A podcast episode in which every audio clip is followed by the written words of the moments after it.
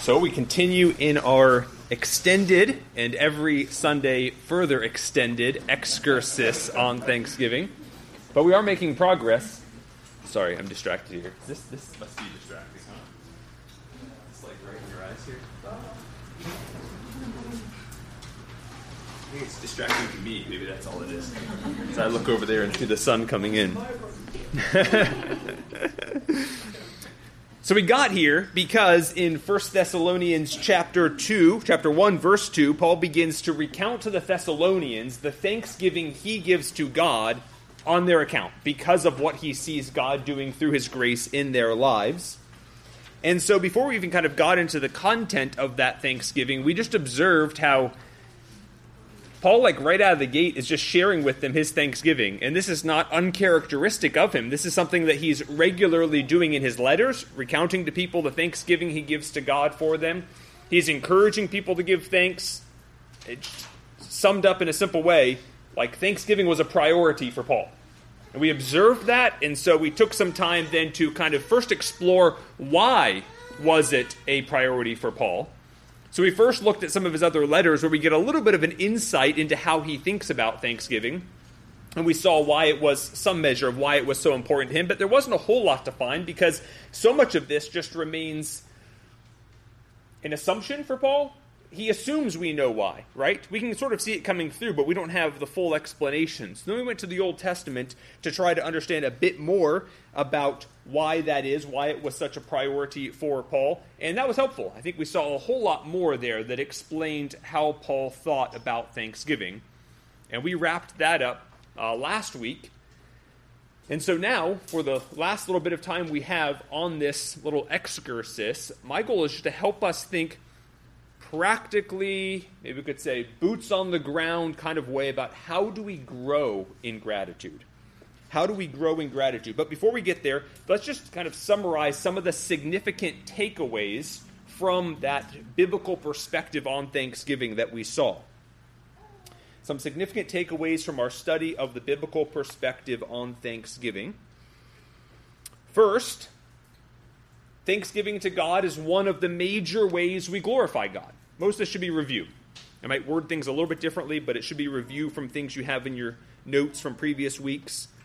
Here, I've bundled together the proposition that thanksgiving is essentially praise, or essentially glorifying God, and that it is our privilege and responsibility in the covenant.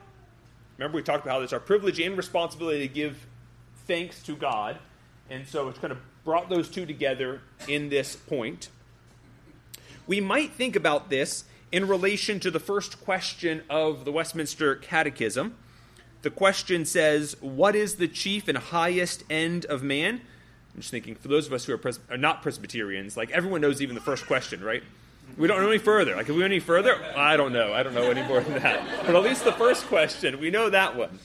Um, what is the chief and highest end of man? Answer Man's chief and highest end is to glorify God and to fully enjoy Him forever. And so we might relate this insight about a biblical approach to thanksgiving by adding, and a principal way we glorify God is by thanking Him. Right? So our end is to glorify God, enjoy Him forever, and one of the principal ways that we've seen from our study we glorify God is by thanking Him. So I put in that context, it just helps me to see, wow, that is a significant responsibility. Thanksgiving's not a small matter. It's not a kind of good if you can, not a problem if you don't kind of thing. Rather, it's central to what we were created for and central to what we've been redeemed for. As I stated several weeks ago, one of the surest ways to waste your life is to fail to live a life of thanksgiving to God. And I state intentionally that way because so often wasting our life is not a matter of something you intentionally set out to do. It's more a matter of what you drift into when you're passive. Whether you think of the passage in Hebrews 2 about drifting, that's naturally what happens, or even the Proverbs. The naive person, that person who's kind of undecided between the ways of wisdom and folly, he doesn't stay there forever until he makes a commitment. The naive way automatically routes you onto the way of folly. until you make a decision proactively to take the path of wisdom. And so that's why I stay that way to fail to live a life of thanksgiving to God. It's not something we really have to choose to do, it's to not choose to be intentional about thanking the Lord. So that's the first one. A second significant takeaway biblical thanksgiving is God centered. It is focused on rendering due praise to Him, not self focused in the sense of improving our self esteem, happiness, mood, etc. Now, we spent a fair bit of time on this one um, in past weeks. First one time I kind of taught it, and then we came back and covered it a bit more and kind of talked it through a bit more. So I don't want to spend too long elaborating this. The point is simply that our culture has an appreciation for gratitude, but in a watered down form. A form that doesn't have God at its center, but rather really has self at its center. Gratitude is often promoted because of the way it can improve our lives. It's really a gratitude without an end, right? Without a receiver, without someone to whom we're grateful. It's sort of just a sense that we are grateful.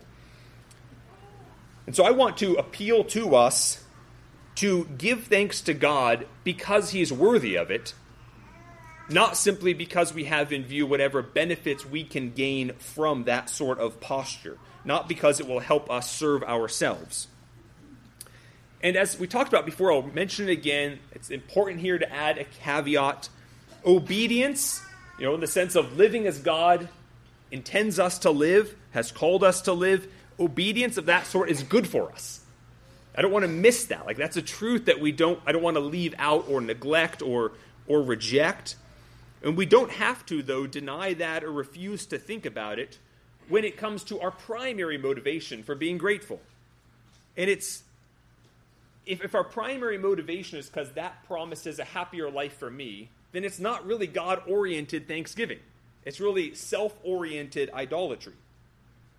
And a very helpful article, some of you guys have probably written, Mark Hager often recommends it, by David Powlison, titled Idols of the Heart and Vanity Fair. If you have not read that article, it is a profoundly insightful article on what goes on in our hearts with sin. Um, and I'm pretty sure we could probably, even though it's in a journal that you have to pay to subscribe to, I think under like what do you call it, educational use copyright laws. I could probably share that with you guys if you have an interest. So let me know if you do. It's very useful.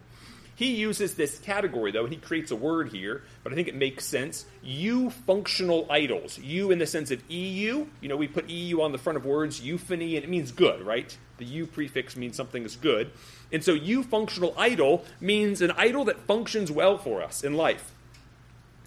Here he's just talking about taking some of God's instructions and following it for the sake of how our lives can be better, but never actually changing kind of who we worship, the object of our worship.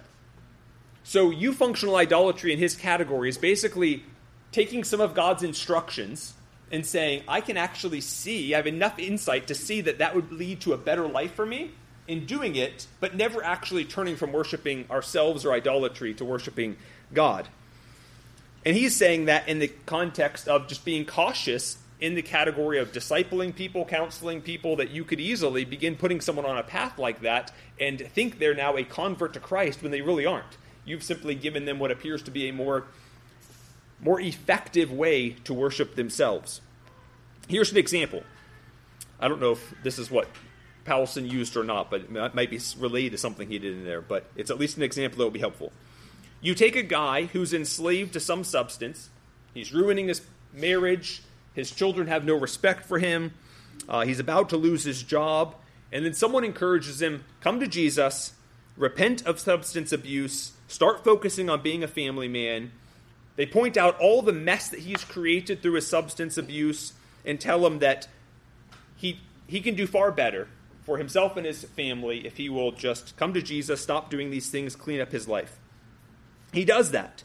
And he finds that the benefits of no longer having his wife nagging him, his kids despising him, and worrying about his job is a benefit worth giving up the substance.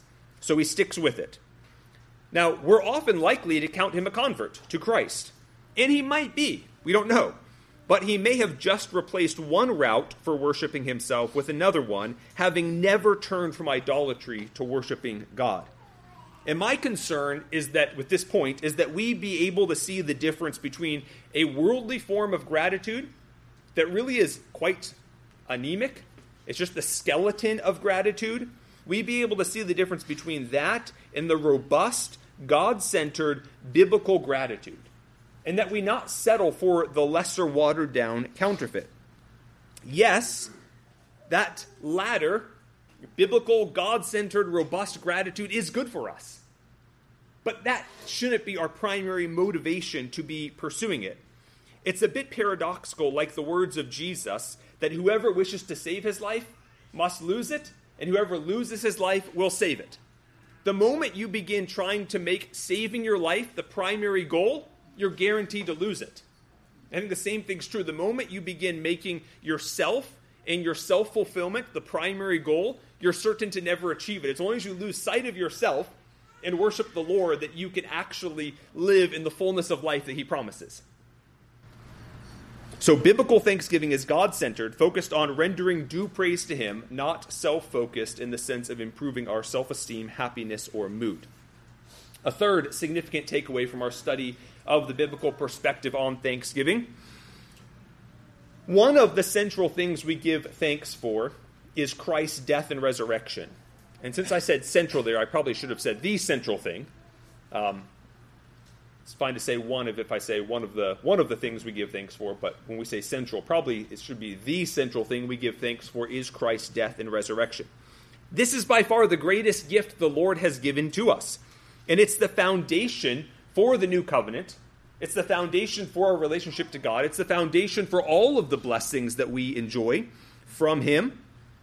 And the Lord, even as we got a chance to celebrate this morning, has lovingly built in this structure into the life of the church where we regularly partake of the Lord's Supper, right? To remind ourselves of this. Now, I hope that we are on our own remembering Christ's death and resurrection far more often than once a month as we celebrate it here. But it's just wonderful that we, like, that's built into the routine. Christ knew it was so important that he instituted this reminder for us regularly to be remembering this. So, in all our thanksgiving, which I pray abounds, and more and more as we think more about this, let us not forget to thank the Lord for Christ's death and resurrection, and even make it the central reason, central thing for which we give thanks. A fourth significant takeaway Thanksgiving is one of the chief characteristics of our transformed life. And here I'm referring to what previously in past weeks I referred to as um, Thanksgiving being in the category of ethics. Thanksgiving being in the category of ethics.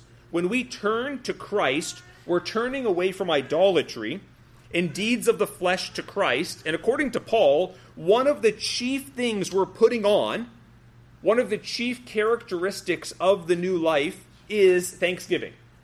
Remember those lists where Paul's like, here's all the things you're going to put off, the deeds of the flesh, and then in some of them, like that Colossians passage, and on the positive side, be thankful. Like that's that's the one thing he gives as one of those characteristics of the new life we have in Christ. Another significant takeaway Thanksgiving motivates many other good works. That is, Thanksgiving is not only a good thing in itself, but it contributes, we might say, a synergy in our lives in that it motivates doing good in other areas. If you grow in Thanksgiving, it won't be limited just to that area of Thanksgiving. It will inevitably spill over into many other areas. Another takeaway, number six here Thanksgiving has a multiplying effect at the community level. That is, as you give thanks publicly, others are encouraged to take note of what God is doing and thank Him for it as well. Thanksgiving has a multiplying effect at the community level. And finally, number seven, thanksgiving for what God has done in the past nurtures trust in Him for the future. So, those are some of the significant takeaways from our study of a biblical perspective on Thanksgiving. And in many ways, that's the foundation for moving into practice. Might say application So I just wanted to bring those all back before us because I know they were kind of spread out over, I don't know what it was, three or four weeks of studying this. So there they are, kind of pulled back together. Now, we'll take some time to consider practically how we can take what we've learned about the priority of thanksgiving for Paul and grow so that it becomes a similar priority for us. Growing in gratitude. As we think about how we change day by day, putting off grumbling and putting on thanksgiving, or quite frankly, sometimes it's not necessarily even putting off grumbling, it's putting off complacent, inattentive lack of thanksgiving and putting on thanksgiving. As we pursue that kind of change, there are lots of things we can talk about that I might put under the category of technique. You know, disciplines we can put into our lives to help us with that. And those are good things, and I hope we'll get there. But that's not the most foundational thing we need to give attention to when it comes to growing in this area. The primary thing we need to think about, as with really every other area of transformation in the Christian life, is mind renewal. Mind renewal. We sin because we are deceived, because we're believing lies. We don't sin while we're believing the truth. I can guarantee you that in the moment of sinning, there are truths you're rejecting. That you might say, in terms of like a confessional statement, no, I still believe that, but functionally, you aren't believing that if you will do that action. We sin only when we are deceived. To say it another way, temptation depends on deception. When we view a temptation through the lens of truth, its power evaporates. It is only as we begin to believe the lies built into temptation that we actually begin to find temptation appealing. And so, building on that truth, and that's something I would love to take more time and work out for you. Um, I think that's probably been done in numerous contexts here at TBC, but um, for the sake of just applying that for now, I'm going to leave it there. But the principle to take away regarding mind renewal here is that the epicenter of transformation in the Christian life, I think of it as ground zero, the front lines of the fight, the point at which the battle will be won or lost, is in identifying the lies we are believing that lead us to sin, in our case, ingratitude, and identifying the truths we need to believe that, when believed, will cause thanksgiving to flow out of us. That is the process of mind renewal. So, with regard to thanksgiving, we need to be considering two things, and they're just two sides of one coin. First, what are the truths that, when believed, encourage thanksgiving to God? That's the first thing we need to be thinking about under this category of mind renewal. What are the truths that, when believed, encourage thanksgiving to God? And then the flip side of that, really, it's the same point, just the opposite side. What are the lies that, when believed, pull us away from thanksgiving to God? So, I'm putting it here as like definitively this is truth number one. We could probably reorder this or formulate these truths a bit differently, but here is a critical truth that we must be believing if we're going to be giving thanks to God. First, every good thing comes from God. Seems pretty basic, doesn't it? And it's hard to imagine that we might sometimes, when we're, or specifically when we are failing to be grateful, that we might not be believing that. Right? For many of us, you might say, I, I don't think there's ever been a time that I haven't believed that, or at least since my conversion.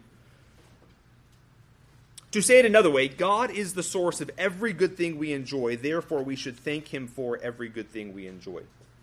And since I doubt that many of us would dispute this, I don't think we need to spend a whole lot of time walking through a truckload of biblical passages that teach that every good thing comes from God.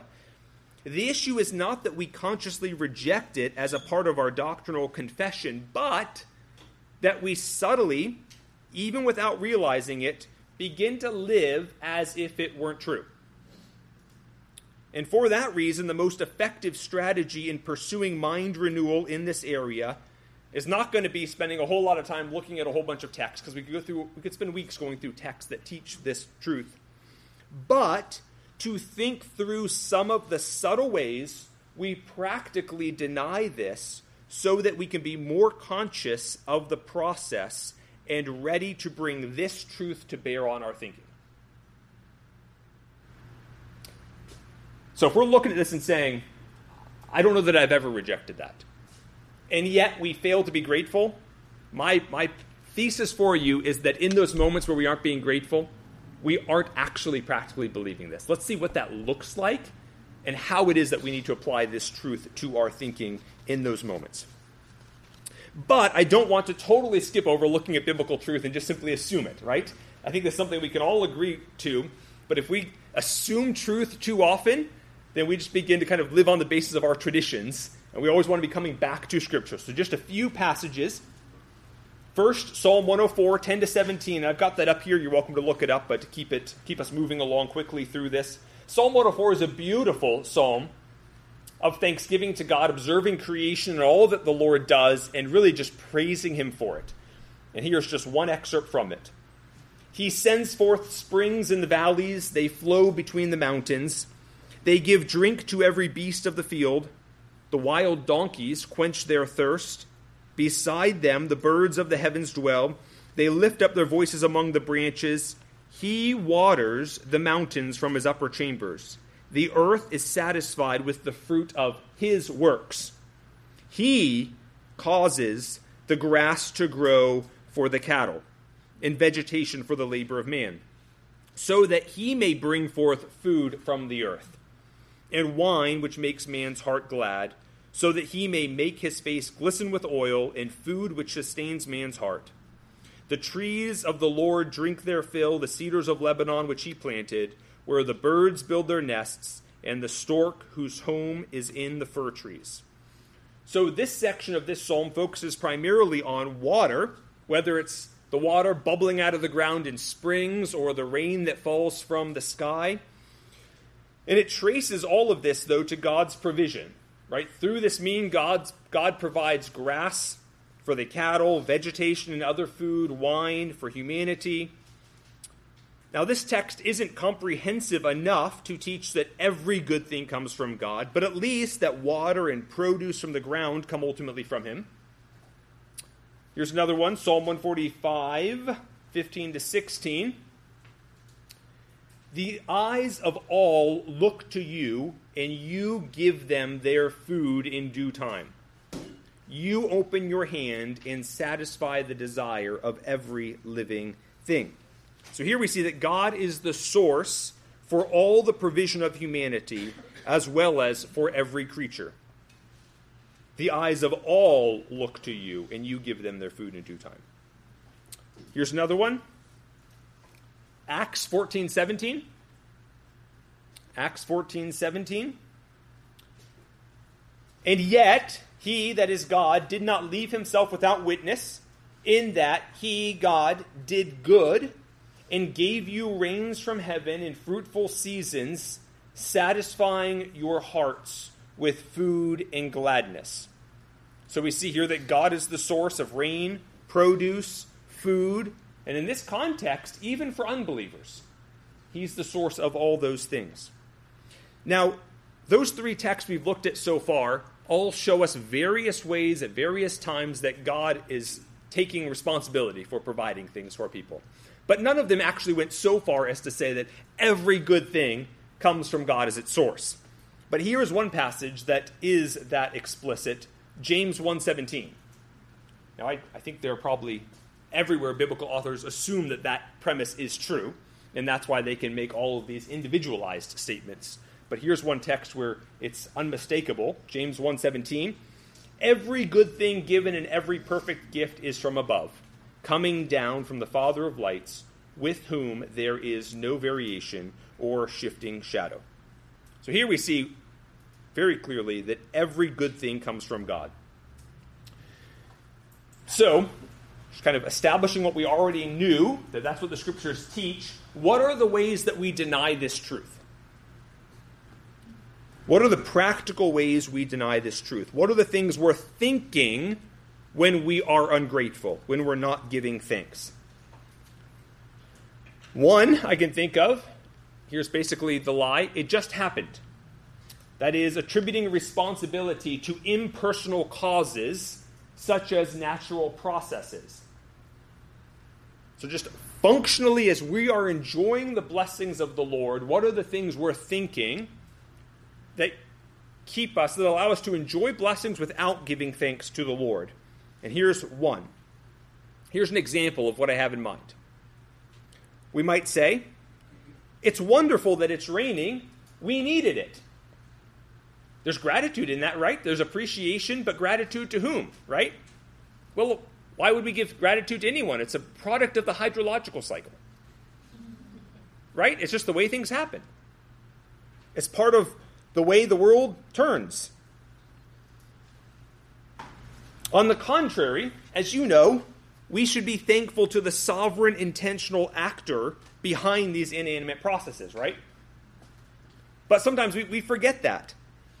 Because we, more than any generation in history, understand, at least communally, societally, the various and diverse means God uses to providentially manage his universe. So notice that. We understand scientifically how God, in a patterned way, regularly manages his universe better than any generation ever has, just through scientific advance. Because of that, we are inclined toward viewing the world as something God created, set in motion, and now allows to run on its own, maybe occasionally intervening for the sake of effecting some miracle. That's often how we think. In other words, a miracle, so think for a moment here with me about how we end up viewing a miracle and how that relates to how we view the regular workings of God or non workings of God as the earth just does its thing. We tend to think of a miracle as being a moment when God breaks into the universe to interrupt its self perpetuating natural processes and do something differently in just that one instance, and then step back out again and allow these self perpetuating natural processes to resume. But that is not a biblical perspective on God's providential involvement in his universe. Rather, a miracle is a moment when God changes up his normal ways of providentially running his universe to accomplish his purpose in a different way. But he is not any more involved in the universe during a miracle than he is at any other moment. You guys track with me there? Take note of how our modern scientific age can discourage us from thinking about the ultimate causes of things, such that we are often content to know the natural processes, the means the Lord uses, without thinking about the God who is behind it all. If we aren't careful, our knowledge, all of this scientific knowledge, can actually become a liability. When you, in a pre modern world, think of like medieval Europe, where you don't have all the scientific knowledge, you don't understand microbes, microbiology, and there's a plague, people get sick. Who, what do you immediately go to, right? God. Whether it's the true God or some other gods, that's where you go to for an explanation. We immediately go to what is the microbe causing this, right? How is it being transmitted? How can we stop the transmission? Those are good things to do. but the danger is we tend to stop there, right? We become complacent and content with that. Let me read you here an extended quotation. I'll put it up here by John Piper. This is coming from his book, Providence. Sorry, hope that you can read that, but I'll read out loud. It is a tragic fact of the modern world that most contemporary, scientifically minded people think it is more true and significant. You're hung up on that, yes, it's probably truer and more significant. To speak of the technicalities of photosynthesis than to say, God makes the grass grow. This is not a sentence for children. It is a sentence, a reality, desperately needed by the soul shrunken modern man whose world has been reduced from a theater of wonders to a machine running mindlessly on mechanical laws. Of course, a God entranced Christian may happily go about his scientific work on photosynthesis and put technical names on the ways of God, but woe to us if we follow the secular spirit of the age into a frame of mind where God is out of sight, out of mind, and out of our everyday conversation about the wonders of growing grass. The main reason it is tragic to lose sight of the pervasive and intimate providence of God in the natural world is that it means we also lose sight of the purposes for his providence that God intends for us to see. The writer of Psalm 104 is wonderfully clear on the purposes he has in meditating on God's created world. And these purposes are the same ones that resound throughout Scripture as God's great ends in creating and sustaining and owning and governing the natural world.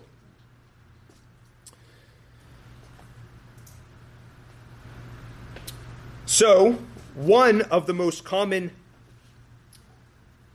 manifestations here, one of the ways we go about kind of missing, thinking wrongly, and missing this truth that uh, every good thing comes from God is by, in the moment, just thinking it just happened, right? Natural processes are to credit for it. And our modern culture does not bear any of our responsibility for ingratitude. We bear that responsibility, but it's helpful to be aware of, their, of the patterns of thinking and what they tend us toward so we can work against them. Now, one of the most common manifestations of this threat is really simple inattentiveness. Simple inattentiveness. Now, when I say simple inattentiveness, I don't mean innocent inattentiveness, but simple inattentiveness. We have a responsibility and privilege to take note of God's many blessings and to thank Him for them. But often, we fail to thank God for things simply because we are not even taking note of them as blessings from God. A.W. Pink here, in his book Attributes of God, says Gratitude is the return justly required from the objects of God's beneficence, yet it is often withheld from our great benefactor simply because his goodness is so constant and so abundant. It is lightly esteemed because it is exercised toward us in the common course of events. It is not felt because we daily experience it. Isn't that true? That is our common experience. We overlook these things because they flow to us so profusely. One of the appeals we need to hear this morning is an appeal to be attentive to God's providential working in every area of life. Every day, there are hundreds of thousands of opportunities to note the kindness of God in his providential management of the universe for our good and to thank him for it. May we become more attentive to these things. Here's another statement from that same book by John Piper, a little bit later.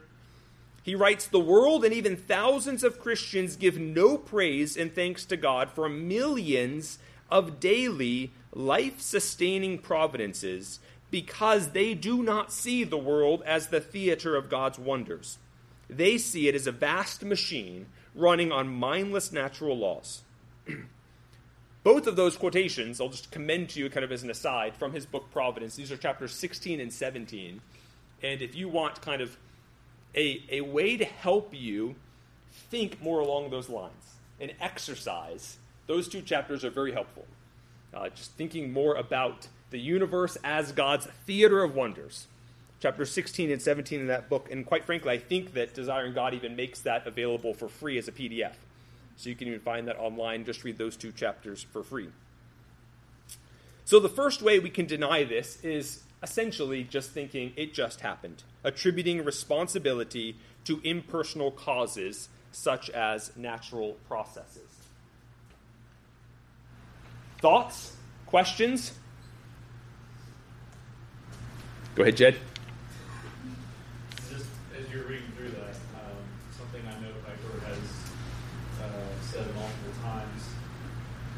know he pulled it for source material for Providence, but uh, Kuyper has been said, famously quoted that there is not one square inch over the face of the earth over which the risen Christ does not scream mine. Yeah. It's just that's it's exactly what you've drawn out for us. Yeah. So profound. Totally. Yep. We believe that God is creator, and we believe that He is, in some sense, sovereignly in control of everything that happens, but we forget that He is actively working in everything that happens. Go ahead, Joby.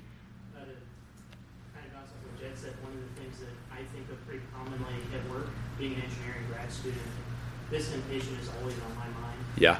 Uh, it's been helpful to think through John Piper's praying for orange juice.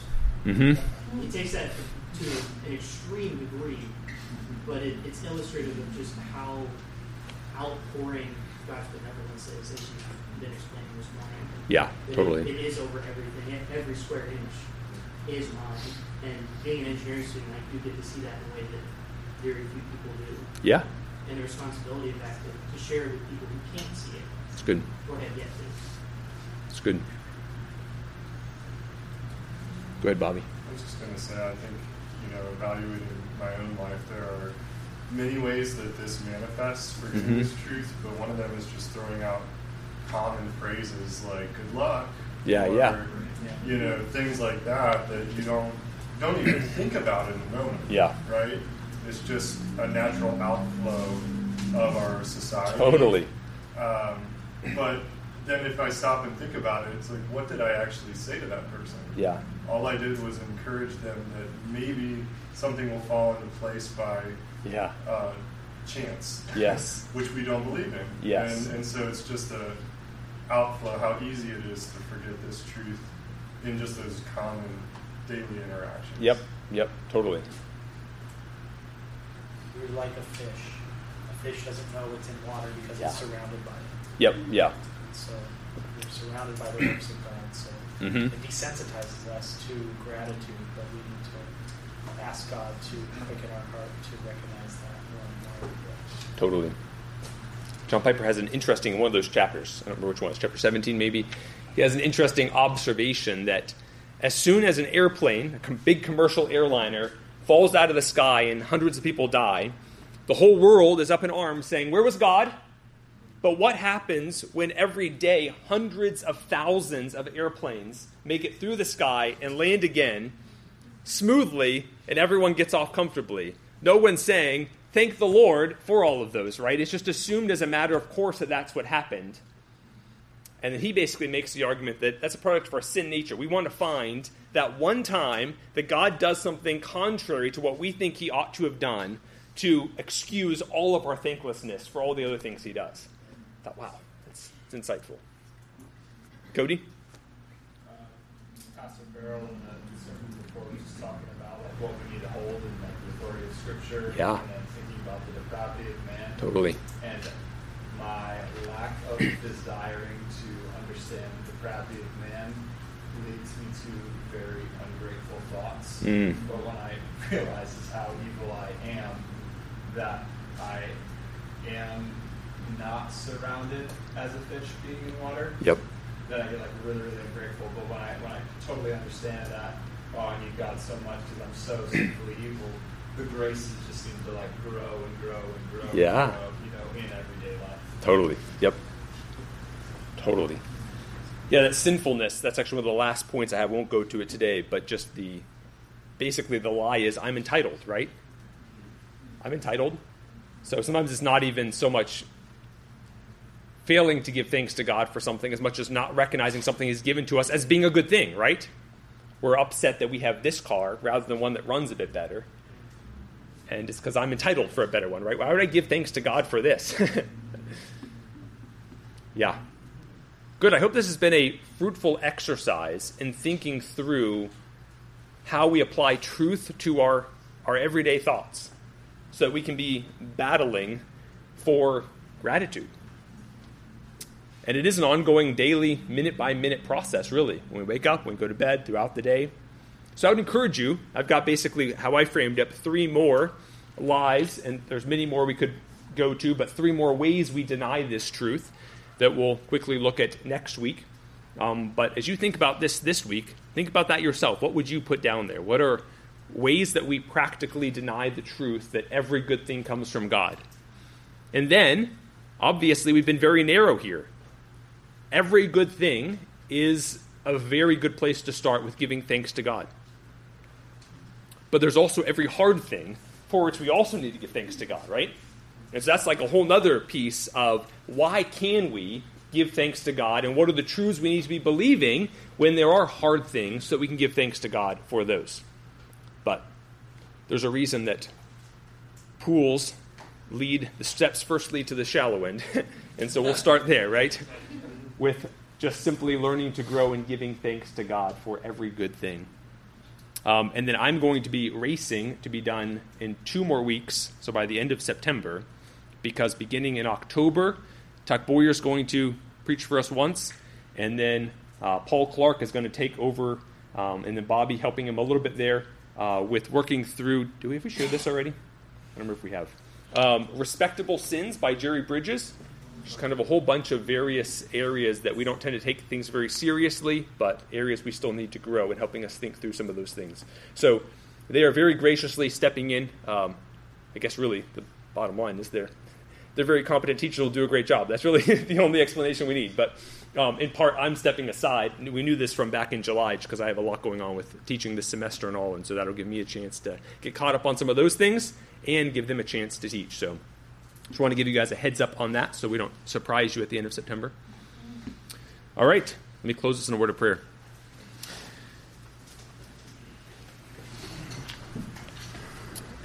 Lord, I, we just simply ask you to make us more attentive to the grandeur of your goodness toward us. May we notice these things and may we notice them not simply as things which are majestic in and of themselves, but things which display your majesty. And may we respond to that with gratitude to you. I pray, Lord, you'd help us to grow in those ways. I pray you would help all of us this week, even just as a tangible outworking of this, to be more attentive to the many good things you give to us and more alert to that threat that we would simply think it's just the way it is, it just happens. And remember that nothing just happens. Everything is under your providential care, and therefore you must be thanked for everything. We pray this in Christ's name. Amen.